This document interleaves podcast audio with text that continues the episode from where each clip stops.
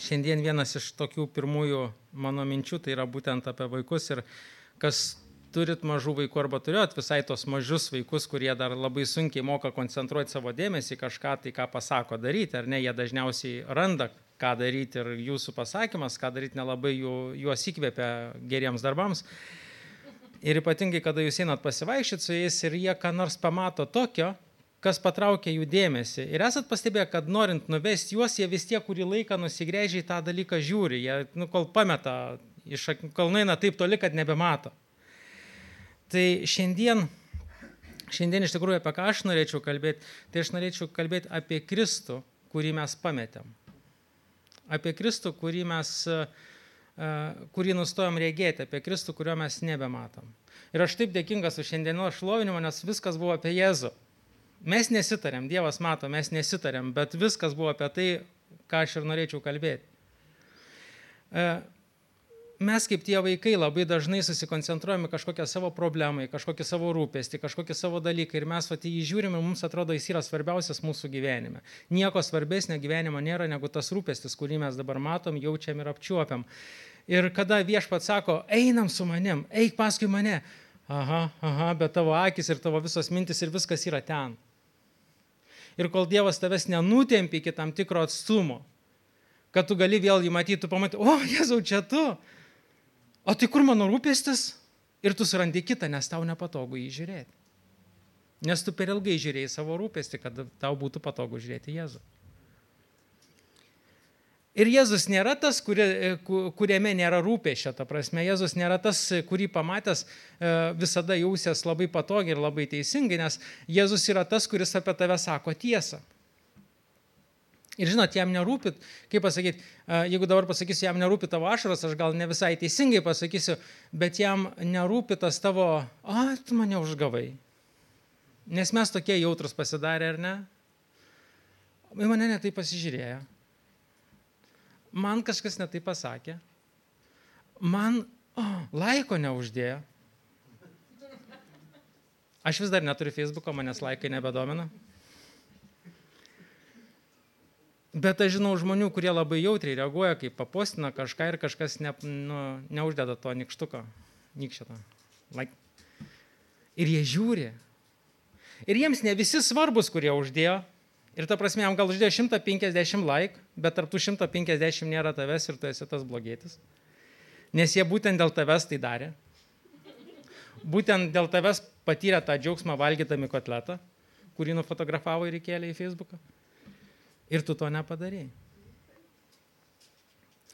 Ir mes esam tokie susirūpinę savim, savo įvaizdžiu, savo, savo gerovę, savo, turtu, savo, savo negaliom, savo skausmais, savo vargais, kad Jėzus atrodo yra tik todėl, kad nebebūtų kom rūpintis. Ir jeigu aš vis dar turiu kom rūpintis, kodėl man reikalingas Jėzus? Kas man yra Jėzus? Ir aš užsiduodu šiandien savo, savo klausimą, kas man yra Jėzus?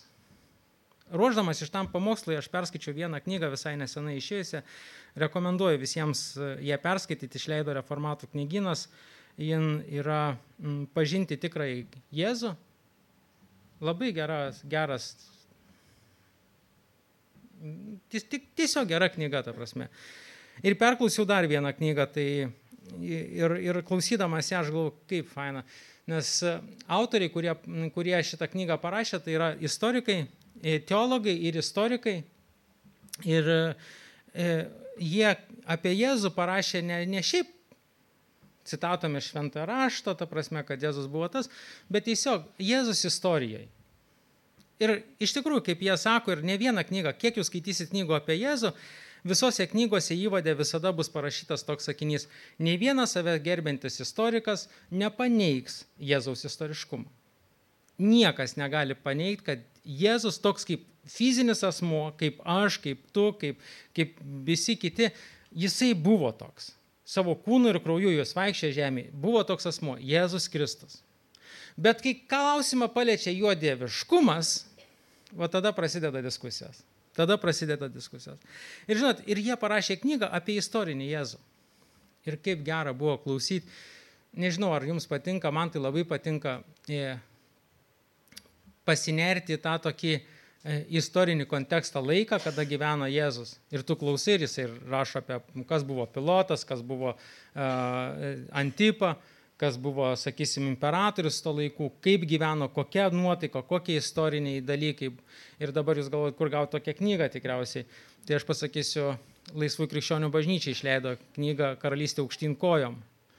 Tai jeigu jūs jau neberasit ką skaityti, tai tenas labai geras istorinis įvadas į Naująjį Testamentą. Tai labai rekomenduoju tą knygą paskaityti. Iš tikrųjų labai geras įvadas į Naująjį Testamentą. Skaitydami naujai pažvelgsit į visą Evangeliją. Suprasit, kodėl Jėzus kalbėjo būtent taip. Ką tie žodžiai reiškia ir panašiai. Ne šiandien greitai, greitai vaikai nesuprastos, ką reiškia sėti, pjauti, žinot, jiems tai kažkaip keistai skambės. Pavyzdžiui, Amerikoje 30 procentų mokinių jie galvoja, kad pienas tai yra naftos produktas. Mm, tai, nu, juokiamės lietuviai, man atrodo, paklausus dabar kokiu antrokų, kažkai, ką jie te pasakytų apie tą pieną. Ir kad pienas ne naftos produktas, aš pats pradedu abejoti, nes jis dažniausiai iš miltelių. tai žinot, nu, bet čia, čia sakysim, šitą palikim pakra, pak, paraštėse ir grįžkim prie Jėzaus. Kas yra jūsų viltis? Norėčiau, kad būtų. Matot, yra teisingas atsakymas ir yra tikras atsakymas. Ir mes labai dažnai žinom teisingus atsakymus. Ir kada mūsų paklausia, kas yra tavo viltis, Jėzus, bet kaip tu elgies, ten nepanašu, kad Jėzus būtų tavo viltis. Labiau panašu, kad tavo viltis yra tavo gebėjimas, tavo mokėjimas suktis, tavo pinigai, tavo dar kažkas, o Jėzus kažkur tai. Nu, jeigu jau niekas nepadės, ką aš galiu, tada galbūt Jėzus. O kas, o kas yra tavo viltis? Ir kada mes sakom, kas yra mano viltis, jeigu mano viltis Jėzus, kodėl aš, tada klausimas, kodėl aš gyvenu taip, kaip aš gyvenu šiandien. Ir aš nepažįstu nei vieno žmogaus ir apie save negalėčiau pasakyti to, kad aš gyvenu labai tokį Dievo baimingą gyvenimą, tokį gyvenimą, kuris galėtų eiti kažkokias e, žurnalo antraštės, kaip Dievo baimingiausias žmogus, sakysim, arba tas, kad ten jau toks šventasis. Ne, vis dėlto naktį eidamas į tualetą vis dar turiu užsidegti šviesą, mano galvoje ne, nedega lemputės, ta prasme, aš kažkaip aš nu, nepasiekiau to šventumo lygio, kaip paveiksluose. Ir, ir labai daug dalykų yra tokių, kur, kur vis viliuos, vis viliuos, kad, kad mano gyvenime, kad aš galiu kažką tai dar pats padaryti. Ir kuo daugiau aš manau, kad aš galiu padaryti pats, tuo labiau suprantu, kad man reikalingas Jėzus. Nes vis, visame kame aš matau, kad galiai yra Jėzus. Jeigu mano, aš, aš pats turiu taip, tikėjimas ir viltis, tikėjimas ir, ir, ir, ir tikėjimo kelionė, tai yra kelias, tai yra ta, kad tu eini, Ir kai tu eini, da galbūt ne visada tu jauti, kad Jėzus yra šalia tavęs arba Jėzus yra kažkur visai čia pat. Kartais netgi atrodo, kad Jėzus iš vis nėra. Kur tu Dieve? Nėra jo čia kažkaip. Palauk, stop. Tai, tai problemos yra, jeigu, jeigu Dievo nėra šalia tavęs, tai ne, ne, ne problemos su juom, problemos, kad tu kažkur ne šalia jo, o ne jis ne šalia tavęs. Ir kai aš pradedu mąstyti apie tai, aš prisimenu, Mato Evangelijos 9 skyriui yra parašytas toks pasakojimas apie moterį, kuris sirgo kraujoplūdžiu. Esat girdėję tokį? Ir ta moteris turėjo tokią bėdą - lygą. Ir, ir ta moteris labai panašimus. Mes turim bėdą ir ką mes darom? Viską išleidžiam, viską, ką turim, viską, ką sugebam, pas visus gydytus apsilankom, visur būnam, viską padarom ir vieną dieną suprantam, kad nieko nebeturim, o lyga liko. Ir tada jin galvoja, jeigu aš bent palieščiau jo drabužį, tai reiškia, jeigu aš prieičiau prie jo ir bent palieščiau jo drabužį, aš pasveikčiau. Iš karto noriu pasakyti, aš nekalbu dabar prieš gydytojus ir nesakau, kad jeigu sergat, einat, neinat pas gydytojus, neleiskit pinigų vaistams, jeigu ne Jėzus, tai ne, ne apie tai aš kalbu. Šventajam rašte galiu rasti daug. Galiu rasti istorijų, kur žmogus buvo prakeiktas, kad kreipėsi į gydytojus ir galiu rasti, kur Dievas pats nusintė pas gydytoją. Taip kad, nu, nenoriu dabar, e, aš nenoriu raginti nei vieno, nei skatinti, nei tarnyti pas gydytoją, kiekvieną žinot savo situaciją, bet aš noriu pasakyti, Dievas duoda išminti žmonėm ir jie tą išmintim naudojasi ir kartais pagydo žmonės, kartais ne ir visai ten būna, bet aš kalbu dabar apskritai apie mūsų, mūsų tą ateimą pas Kristų. Kada tu ateini pas Kristų? Kai esi jėgoj ar kai esi negalioj? Ir mes pas Kristus dažniausiai ateinam, kai esam negalioj. Kai mes jau nieko nebegalim, kai mes jau viską, visus savo rezervus išnaudojam, mes ateinam pas Kristų ir tada Kristų padėk. Kur tu buvai, kai man čia taip tavęs reikėjo? Nu, aš visada čia, ta prasme, va, čia. Čia kur dabar, ta prasme, ten, kur tu ieškai, ten aš ir esu. Ir jeigu tu neieškoji, ten jo ir nėra. Ir, ir tada mes, ir, ir, ir tada jis Ir žinot, jisai, jisai nėra tas, tas piktas Kristus, kuris dėl to, kad tu jo neieškoji laiku, jis tave dabar tau nepadės. Ne, jis yra tas geras brolis ir tikras tikėjimo pavyzdys, kuris apkabins, paguos, nuramins ir padarys viskas, kas reikalinga, viskas, kas priklauso. Iš tikrųjų, jeigu kalbam apie Kristų, tai Kristus vėlgi, e, norėčiau čia taip gražiai papasakoti apie Kristų kaip apie mūsų problemų sprendėją, ar ne, bet Kristus yra daugiau negu mūsų problemų sprendėjas. Ir iš tikrųjų jis neatėjo į žemę tam, kad išspręstų mūsų problemas. Jis atėjo išspręsti tik vienintelės problemas, kurią tobulai išsprendė. Jis sutaikė mus su Dievu. Vienintelė misija, kurią Kristus turėjo padaryti, tai sutaikyti mūsų su Dievu. Jis neturėjo padaryti mus turtingais, niekada nesergančiais, tokiais, žinot, nu, kaip mes sakom, ta, nu, tas gražus dabar socialinis burbulas, ne į tokį burbą įkišo, bažnyčia toks burbulas, nieko blogo jai netitinka, žinai, tokie e, žvaigždžių karus, kas nors matėte iš jūsų filmo. Ten tas saugos tokie gaubtai kažkokie uždėti ir niekas negali jo prašauti, tokie viskas sproksta aplinkui, bet ne pas juos. Tai mes tokie įsivaizduom, kad bažnyčia tai tas toksai, toks socialinis burbulas, įjom čia į vidų, ir mums nieko blogo negali atsitikti. Nu, broli, ar tu skaitai psalmės, o 23 psalmė, ne? Taip gražiai parašyta. Bet ten parašyta, jeigu eisi per mirties šešėlio slėnį. Mes to neskaitom, mes skaitom, kad mes gulim uh, žaliuose lankose, geriam švarų vandenėlį ir viešpats vaikšto ten mums patarnaudamas. Ta prasme, mes, mes tą perskaitom, nes tas, tas taip gera. Bet kad tu eisi per mirties šešėlio slėnį, mes tą kažkaip peršokam. Ai, suklydo vertėjai tikriausiai, ten netaip turėjo būti parašyta. Ten viešpatsiais per tą slėnio mes ant jo kupros. Ne, bet ten parašyta taip, kaip parašyta. Ir kada, kada Paulius rašo, jeigu jūs paskaitytumėt, paskaitytumėt tiesiog visus Pauliaus laiškus ir pradži, visada pradžioje jisai papasakoja, kas yra Jėzus. Vienu sakiniu, keliais sakiniais. Ir, pavyzdžiui, jeigu paimsim romiečiams, jisai sako, apie jo sūnų kūnų kilusi iš Davido giminės, šventumo dvasia per prisikėlimą iš numirusių pristatyta galingų Dievo sunumi, Jėzų Kristų, mūsų viešpati, per jį esame gavę malonę.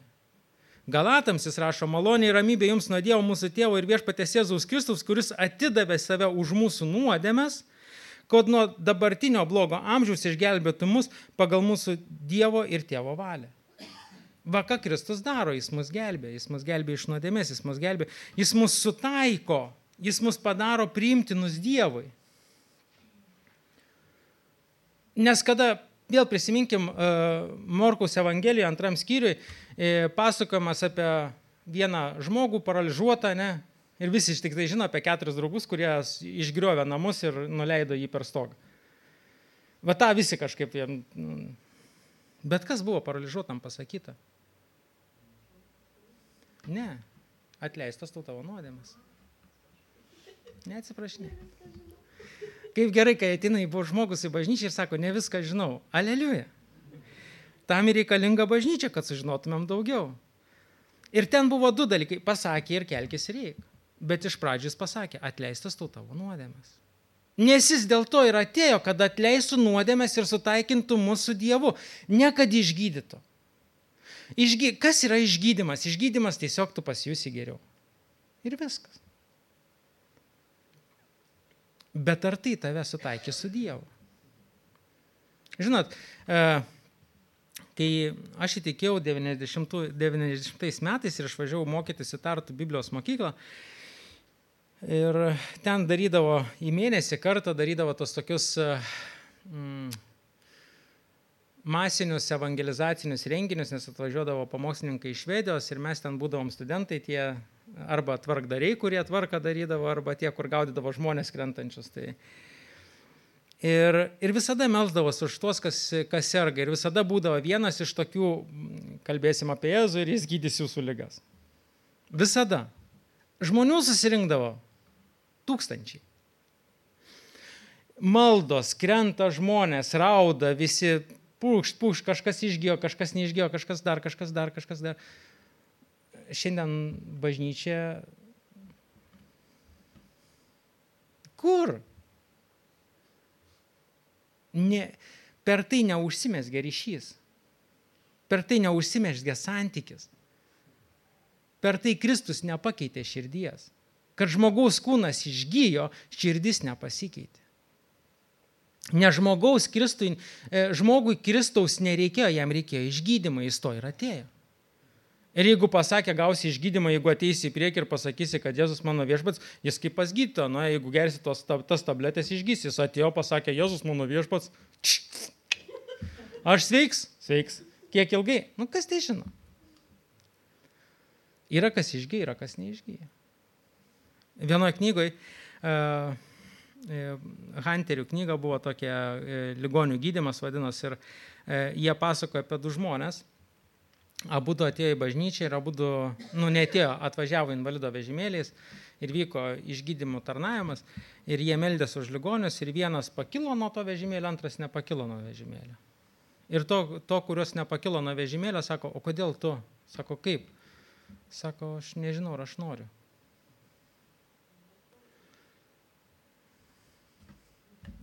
Mes galvom, kad žmogus, kuris sėdė ant vežimėlės, yra nelaimingas pats iš savęs. Nes mes tarytum jaustumėmės taip, ar ne? Nes, na, nu, aš būčiau nelaimingas toj vietoj. Kodėl mes galvom, kad kitam yra sunku? Todėl, kad man būtų sunku. Mes neklausim, ar tau sunku, ar tau gerai, ar tau patogu, ar nepatogu. Tiesiog aš įsivaizduoju save jo vietoje ir todėl nusprendžiu, kaip jis jaučiasi arba ką jis daro. Ir dažniausiai mes suklystam, dažniausiai, bet mes įsivaizduom, kad esam teisūs ir jis klysta, kad jis galvoja kitaip negu jūs. Ir tada mes sakom, e, o tas žmogus tiesiog sako, aš tiesiog moku gyventi tik taip.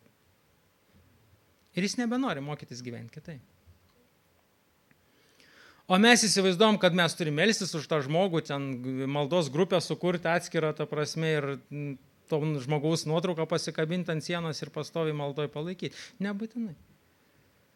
Vienas iki man papasakojo tokį įdomų mm, irgi maldos grupiai buvo meldęs už moterį, kuris sirgo vėžį ir ten jau buvo paskutinės stadijos ir ten buvo ar penkios moteris, kurios susitarė, vos ne kaip tie žmonės apie Paulių, kur susitarė nevalgys, kol, kol nenužudys Paulius, tai jos ten susitarė pailiui pasnikauti, kol tas žmogus neišgista, prasme. Tai. Ir vieną dieną jie maldoja tiesiog, tiesiog, nu, aš nežinau, ar tai pavadinti apreiškimu ar kažkom tai, bet gavo tokį suvokimą, arba viena iš tų moterų gavo suvokimą, sako, o kodėl mes melžiamės jos išgyjimo? Kodėl nesimeldžiam Dievo valios? Ir kada jos pradėjo melstis Dievo valios, jin per savaitę išėjo pas viešpatį. Atsargiai su maldom, atsargiai su savo, nes mes norim, nes mums bus skauda, jeigu tas žmogus kažkas jam atsitiks. Mano tikėjimas ne, aš toks silpnas tikėjimas, mano malda nesuveikia. Apie ką, kas tau rūpi? Tavo malda, kad suveiktų? Come on. Apie ką tu? Kodėl mes melžiamės, kad, tipo, aš, ko, aš dabar atėjau, noriu pabendrauti su kažkom, kodėl aš noriu su juom pabendrauti? Kodėl jūs norit bendrauti vienas su kitu? Dėl to, kad jums faina. Jūs galite apie orą bendrauti, jūs galite apie bites bendrauti, kas moka, moka mėgsti apie mesginį bendrauti, ką valgysit, ką nevalgysit, ta prasme ir panašiai. Bet kai atinat pas Dievą, jūs kažkodėl norit, kad tai, ką jūs pasakėte, Dievas, nu, ta prasme, nu, pas Dievą mes atinam, iš tikrųjų, mes nebematom jo, nes, nes mūsų problemos tiek apima mūsų akis, kad mes galvom, kad Dieve iš vis nebesuprantu, kas daros, viskas turi keistis gyvenime kažkaip tai. Bet jis kaip tėvas nori tavęs, ta prasme, jisai, jisai laukia tavęs kaip, kaip vaiko ateinančio pas jį pasikalbėti. Ir tai nebūtinai super dvasinės temos, žinai. Nebūtinai tau į klausimą, tai Petras su raktais prie vartų ar ne. Tai kaip ten su tuo Petru? Žinot, ką jis jums pasakys? Kaip Petrui pasakė, kas tau rūpi, tu sek paskui mane. Tai, tai, tai čia ir yra, bet mes kažkaip Kristų įkalinam savo mąstymę, kad jis turi išspręsti mūsų problemą. Ar jūs, kiek iš jūsų turit brolių seserų? Beveik visi, ne? Kiek iš jūsų turit brolį vien tam, kad jis išspręstų jūsų problemas? Nu, jums brolis reikalingas, a, ten matau, galia sąžininkai žmonės da yra. Ačiū. Ta prasme, aš nežinau, kiek ilgai bendrystė testos, jeigu tu skambėtum, agir turi problemą. Neužsikur mašiną. Prilėksi? Nu, prilėksiu. Prilėkė vienas įk su tais krokodilais ten užkūrėt mašiną, antras įk pastumė, trečias įk ratą pakeitė, ketvirtas įk skambinį žiūrėjau, nebeatsiliepė. Nes jis žino, vėl kažko reikia. Nu, ta prasme, tu neskambintum, tai paklaus, kaip tau sekas. Jeigu tu paskambinai, reiškia, tau kažko reikia. Ir po kokią trečią, trečią kvietimą galvoju, nu gerai, paklausiu, bet žiūrėkit, tu manęs paprašys, ko nors ir jungiant garsiai, agidžia, gali prilėkti. Kaip, o, o, o su Jėzu mes taip ir veikiam. Atinam, Jėzau bėda. Taip. A ne taip? Nu taip. O kad ateiti ir pasakyti, mes nesidžiaugiam su juo, mes netinam maldoj su džiaugsmu viešpatė, kaip faina. Atostogas. Ką gero galiu padaryti dėl tavęs? dabar išsisakyti tas pamusnis kažkoks trenks, ką gero dėl viešpatės galiu padaryti. Ką jis dėl manęs padarys, kad aš būčiau bažnyčiai.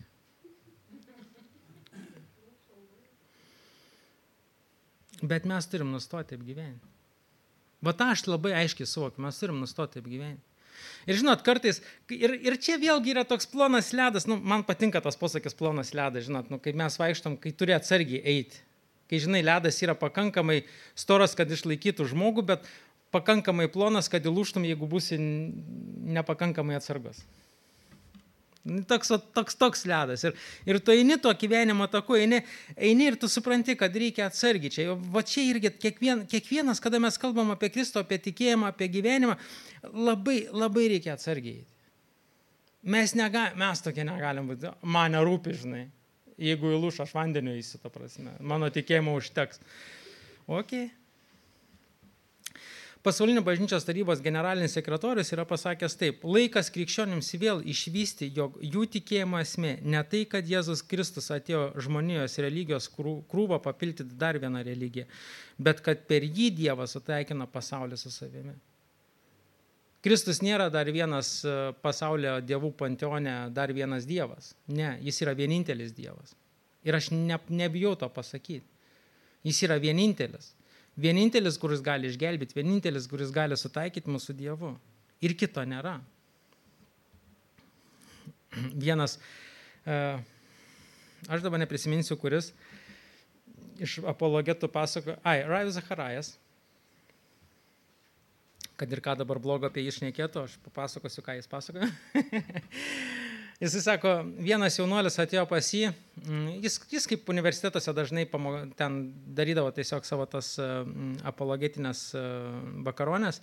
Ir vienas prie jo sako, aš netikiu Dievo, aš tikiu motiną žemę. Nu, ta prasme, aš tikiu, kad nu, viskas yra Dievas, medžiai Dievas, nu, politeizmas, ta prasme, nu, viskas, viskas yra Dievas, žinai. Ir tada, ir man patiko Ravi Zacharijos atsakymas, sako, o kodėl tu kaltini Dievą, kai sudreba tavo motina žemė? Ir aš galvoju, mes labai dažnai, mes labai dažnai tą padarom.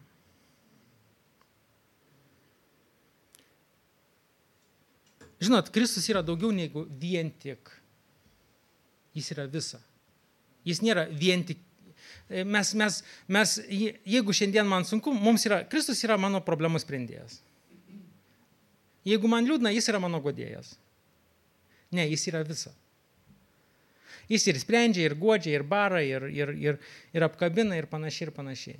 Tie, kas turėjot brolių ir seserų, aš jaučiu, nei vieną šeimą neužaugo be muštynių. A buvo taip? Nu, ne iki kraujo ten, iki sąmonės praradimo, ne apie tai mes kalbam. Nu, šiaip, bet tokie biški pasi, nu, gal ne, ne nu, ten, sakau, nu, bet, bet bent jau apsižodžiavimas tai būdavo visada. Pats toks ten ta prasme ir visa kita. Tai žinot, mes išmokstam to tokio bendravimo, kultūra pas mus tokia ir nu, mes paskui arba mylim, arba nekenčiam, draugaujam, arba nedraugaujam ir panašiai. Ir, ir, ir kartais labai sunku suvokti savo santykių su Kristum kaip su broliu, jeigu prastas, nu, fizinis tas santykis su broliais ir seserim. Labai sunku tą atstatyti. Iš tikrųjų labai sunku priimti tą statistiką, bet jin yra tokia, kokia yra.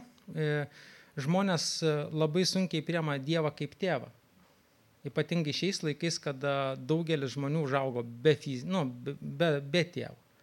Ir kada jiems sako Dievas tėvas, jie, jiems, jiems nesuina galvoj, kas tas yra. Ir, ir vat, mes, mes tiesiog susiformuojam tam tikrą bendravimo kultūrą, kai pasakom, Kristus tavo brolis, tu iškart galvo, a, reikės biški paniunkinti ten, biški, eisim pasiaiškinti santykius. Bet iš tikrųjų jis netoks brolis, jis yra vyresnysis brolis arba vyriausias brolis. Ir Manau, esat ne vieną kartą girdėję tą, tą tokį gražų pasakojimą apie pėdą smėlyje.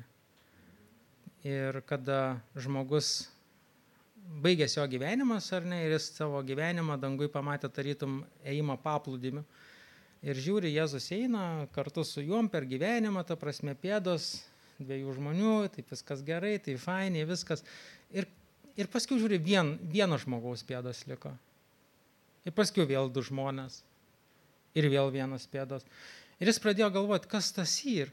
Ir prisiminė, kad ten, kur tos vienos pėdos, jisai, ta prasme, jis prisiminė, kad čia buvo pats sunkiausias, pats tamsiausias jo gyvenimo momentas. Ir tada jis atsisuka į Kristų ir sako, bet kodėl?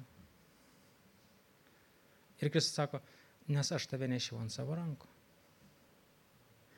O mums atrodo, kad mes patys praėjom tą sunkumą.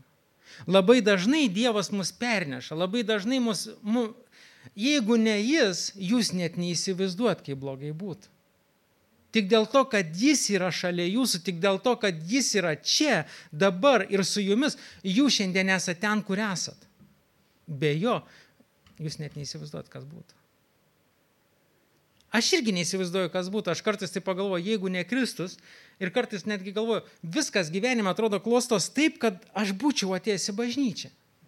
Nes jeigu atrodo tik kažkas biški kitai būtų pasiklostę, aš būčiau netėjęs į bažnyčią. Ir šiandien neaišku, kas iš manęs būtų buvę. Nu, aš tikiuosi, kad milijonierius. Bet neaišku, kas ten iš manęs būtų buvę. Žinai, nu, tai niekada nesitik, kad iš tas būtų kas nevykusiai išėjęs. Nu, kažkas gero. Šiaip pagal išsilavinimą aš mokiausi, kai aš įtikėjau Dievą, aš mokiausi bitininkystės meną, ta prasme, aš turėjau būti bitininkas. Ta. Ir kaip bitininkai visai neblogai gyvendavo tais sovietiniais kolūkiais, taip sakant, ten, tai taip įsivaizdavau, kad turėsiu savo traktorių, mašiną ir daug bičių.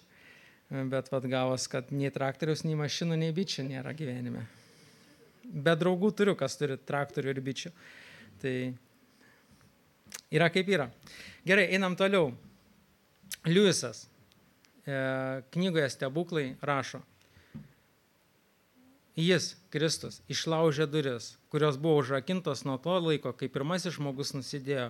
Jis stojo į kovą su mirties karaliumi, kovėsi ir jį nugalėjo. Dėl to, ką jis padarė, viskas pasikeitė. Dėl to, kad Kristus nugalėjo. Šiandien tu esi čia ne dėl to, kad tu toks geras. Ne dėl to, kad tu vieną dieną nusprendėjai Ne dėl to, kad tu toks tobulas savo pasirinkimuose. Ne. Jeigu mes būtumėm tobuli savo pasirinkimuose, Kristus nebūtų reikėję. Bet dėl to, kad mes esam tokie sugėdę, Kristus atėjo ir Jis nugalėjo. Ir šiandien mes esam čia dėl to, kad Jis nugalėjo. Dėl to, kad tai yra Jo pergalės. Mes esam Jo pergalės vaisius. Ir jeigu mes pradėsim galvoti kitaip, jeigu mes galvosim, kad čia aš toks geras. Fu, Smirda. Aš paskaitysiu, aš, aš sakau, keletą knygų skaičiau apie Kristų ir man tai patiko, nu, visų knygų negaliu cituoti, nes čia užtruktumėm. Filip Jensiai, kuris parašė knygą Kur Dievas kai skauda, nuostabi malonė. Jis yra parašęs knygą Kristus, kurio niekada nepažinojau. Jį, tą knygą išleido katalikų pasaulis kažkada labai senai ir aš prisimenu, kai žiūrėjau tą knygą, kas čia dabar. Ir nepirkau jos, paskui labai gailiaus. Nuėjau pas draugą, pamačiau pas jį sekreterę, ten dvi tokias knygas, sakau, galiu vieną iš tavęs pasimti. Sakau, imk, aš vis tiek neskaitysiu. Pasėmiau, perskaičiau, wow, galvoju. Šiaip labai geras autoris, rekomenduoju paskaityti. Rimtas autoris, ta prasme, jis toks... Aš kai skaičiau, mums reikėjo Biblijos institutė, turėjau parašyti recenziją apie tą knygą. Ir aš, aš, aš skaičiau ir, ir reikėjo giliai skaityti, nes turėjai parašyti nu, tokį savo, nu, kaip kritiką knygai. Ir, ir buvo baisiai sunku. Nėra, taip, nėra lengvai skaityti, nu, kaip jisai skaitos lengvai ir nelengvai, ta prasme, žiūrint, ko tu ten ieškai. Jeigu tu tik tais ieškai raidžių, tai jinai lengvai skaitos, nes visos raidės pažįstamos. Bet jeigu ieškai minties, kartais reikia sugrįžti. Nes tos mintis būna ganėtinai gilios. Ir jis sako, Jėzus buvo žmogus, žydas iš Galilėjos, turintis vardą ir šeimą, asmuo, kuris tam prasme, e, tam tikrą prasme buvo toks pat kaip ir bet kuris kitas. Tačiau kita prasme jis buvo visiškai skirtingas nei bet kuris kitas, kada nors gyvenė žemėje. Kada mes dainuojam Jėzus, mes nedainuojam apie vardą, mes dainuojam apie asmenį, kuris turėjo šitą vardą. Ir kada mes dainuom apie esminį, tai buvo Jėzus Kristus, žmogus, fizinis žmogus, ta prasme, fiziškai gyvenęs. Kada žmonės negalėjo pasiekti to gyvenimo lygio su Kristum, kada jie negalėjo pasiekti ir gyventi taip, kaip gyveno Kristus, jie Kristų pavertė dvasia. Ir atsirado tokia teologija. Kristus iš tikrųjų nebuvo žmogus, bet buvo dvasia. Todėl jam niekada neskaudėjo, todėl jam niekad ne, jis niekada nekentėjo, bla bla bla bla bla bla. Ir tada kas? O kaip tada Pauliaus žodžiai žydų laiške, kad mes turim tokį vyriausiąjį kunigą, kuris perės visas kančias, gali mums padėti mūsų kančiose. Ir, suprantat, ir, ir kada tu pradedi skaityti ir tu supranti, taip jis buvo žmogus, kentėjo ir jis kentėjo viską, ką kenčiat jūs. Nors jūs ir sakyt, ne, jis nekentėjo, tą, kad jis būtų mano gyvenimo, gyvenęs tikriausiai būtų palūžęs kaip ir aš. Come on. Jis iškentė viską. Jis iškentė viską. Ir, ir jeigu jūs pasigilintumėt, kas yra apskritai, kas yra gundimas, kas yra kančiai, suprastumėt, nieko naujo šito žemėje nėra. Nėra to, ko Kristus nekentėjo ir to, ko kenčiat jūs, nėra to, ko nekentėjo kiti žmonės. Tik vieni sugeba atsilaikyti, kiti ne. Ir aš dabar nesakau, kad tie, kurie atsilaiko, yra wow kažkas, o tie, kurie atsilaiko, yra oh, Nes tie, kurie atsilaikė tame, kitame neatsilaikė dalykė, ta prasme. Todėl, nu, čia nepradėsim dabar lyginti, žinot, kieno pagundimai yra stipresni ir kas čia yra galingesnis Dievo vyras ar moteris, kuris atsilaiko prieš pagundimus. Kiekvienam savo kryžius. Taip sakant, todėl, todėl nesistengit paimti kito kryžiaus, nesistengit paimti kito, nes, nes kitas bus netoks, kokį turit nešti jūs. Gal jis bus gražesnis, gal jis bus kažkoks tai atrodo, wow, žinai, aš norėčiau to kryžiaus. Tu net neįsivaizduoji, ką reiškia įnešti. Tavo kryžius gal susuktas iš bambuko, ta prasme, ir tau lengva įtemti, o kita yra žolinis, bet bais gražas. Bet tavo pečiai per silpni tam žoliniam kryžiui. Jeigu jau labai norėsit kryžių nešti, pasakykit man, aš pakviesiu, kai čia būna pas mus nuo katedros į kryžių kalną tem kryžius ant pečių, tai galėsit atvažiuoti. Ten nedaug, ten tik 8 km, bet pamatysit, kas tas yra. Ai, čia pas mus lengviau, pas mus ant didelių kryžių ant galo ratuką prideda. Tai lengviau temti, ne tas, atsiprašau, nerašykit man.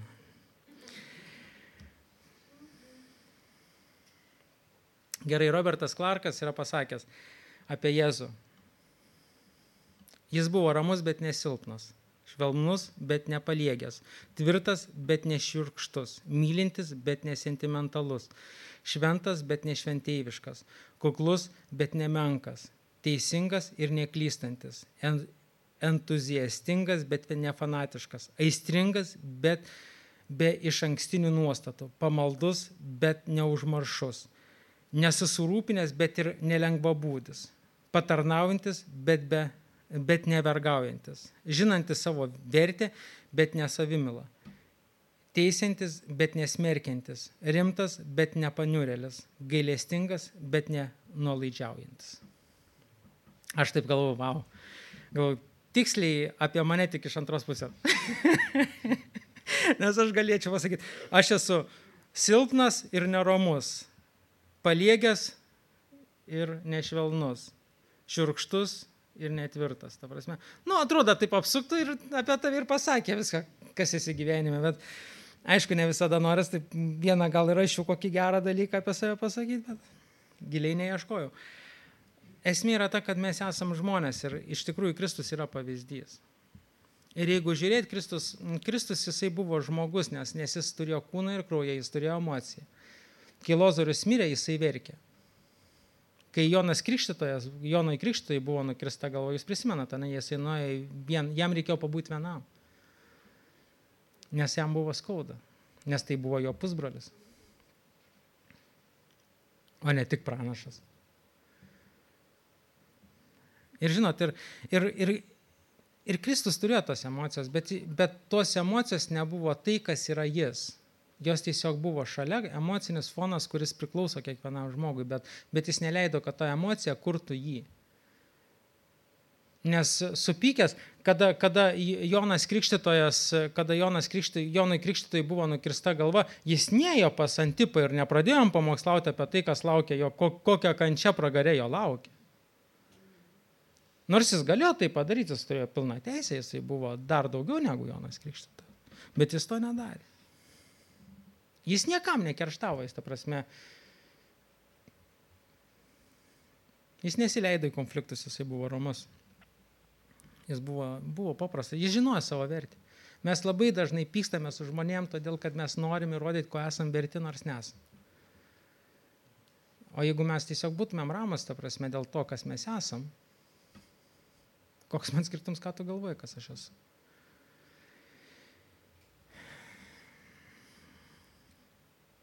Ir gyvendamas, ir mirdamas, Jėzus tai darė dėl kitų ir vietoj jų. Jis gyveno taip, kaip jie gyventi nesugebėjo ir mirė taip, kaip jie turėjo mirti. Kristus gyveno, parodė, kaip mes turėtumėm gyventi ir mirė mirtim, kurią turėtume mirti mes. Jis tai parodė. Klausimas yra, ką mes.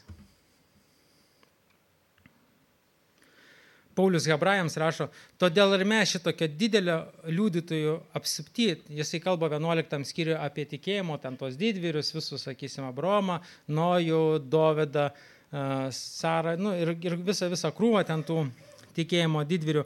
Ir paskui sako, todėl ir mes šitokio debesijos liudytojų apsupti, nusimeskite savo naštas bei nuodėmės pinklės ir ištvermingai bėgite mums paskirtose lenktynėse žiūrėdami į savo tikėjimo vadovą ir ištobulintoje Jėzų.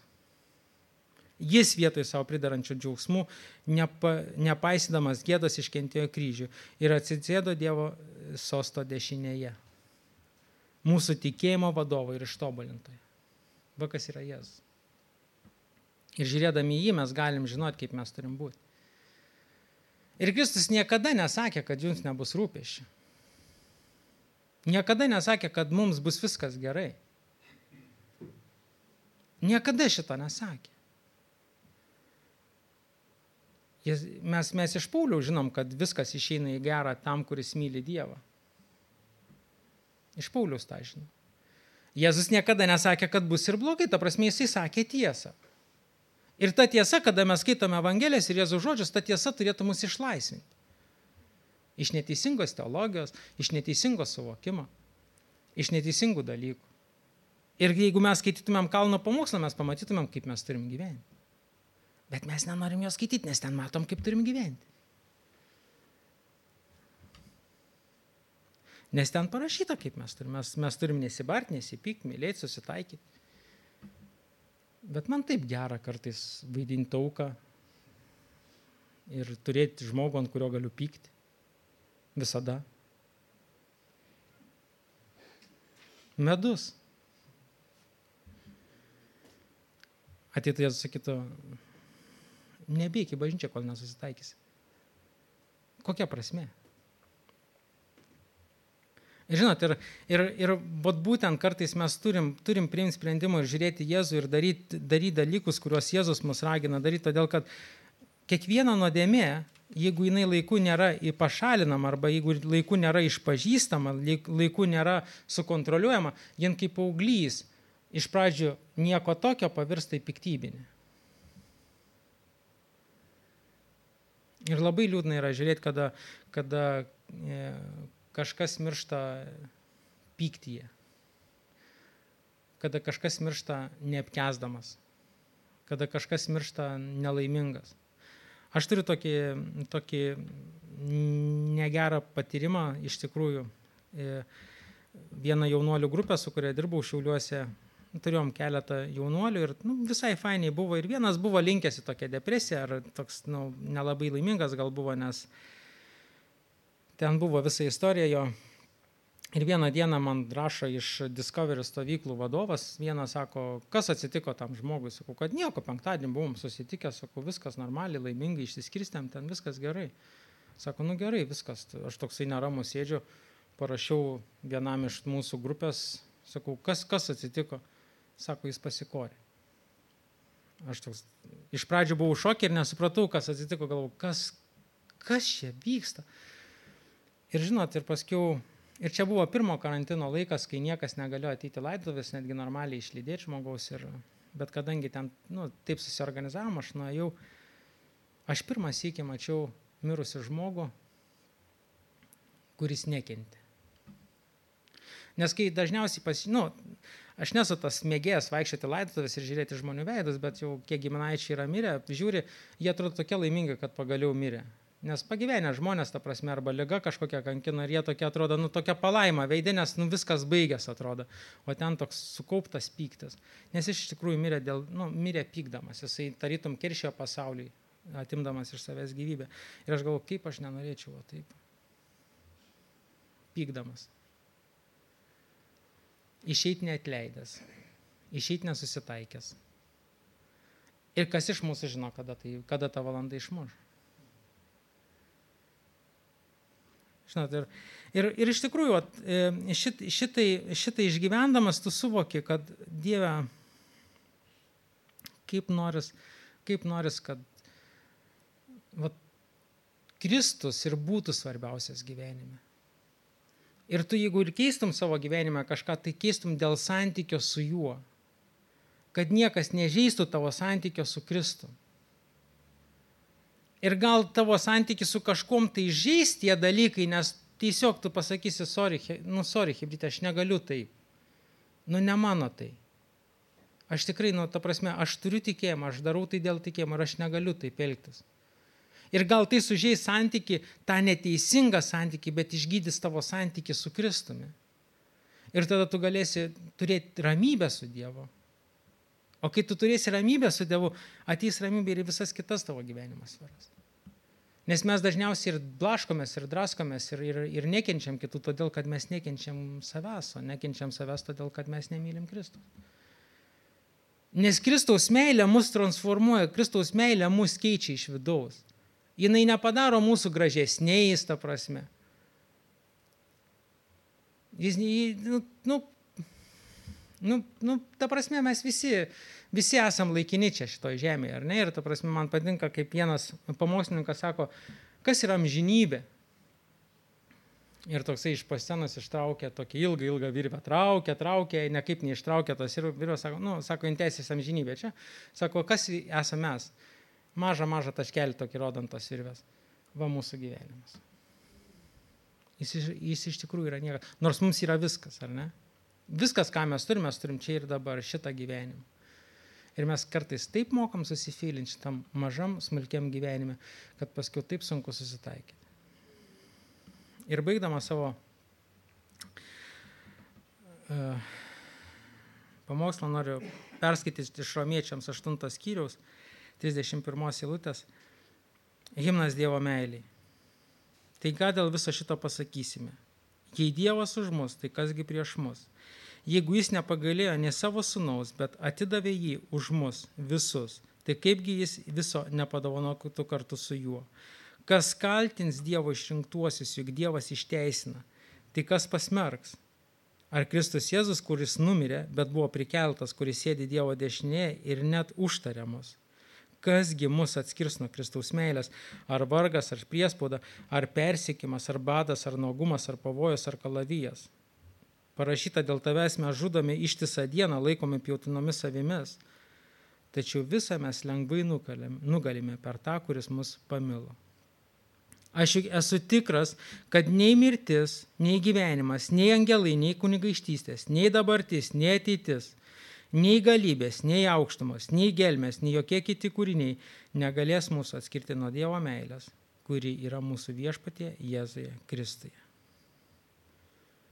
Drąsinu bažnyčią nepasiduoti. Drąsinu iš tikrųjų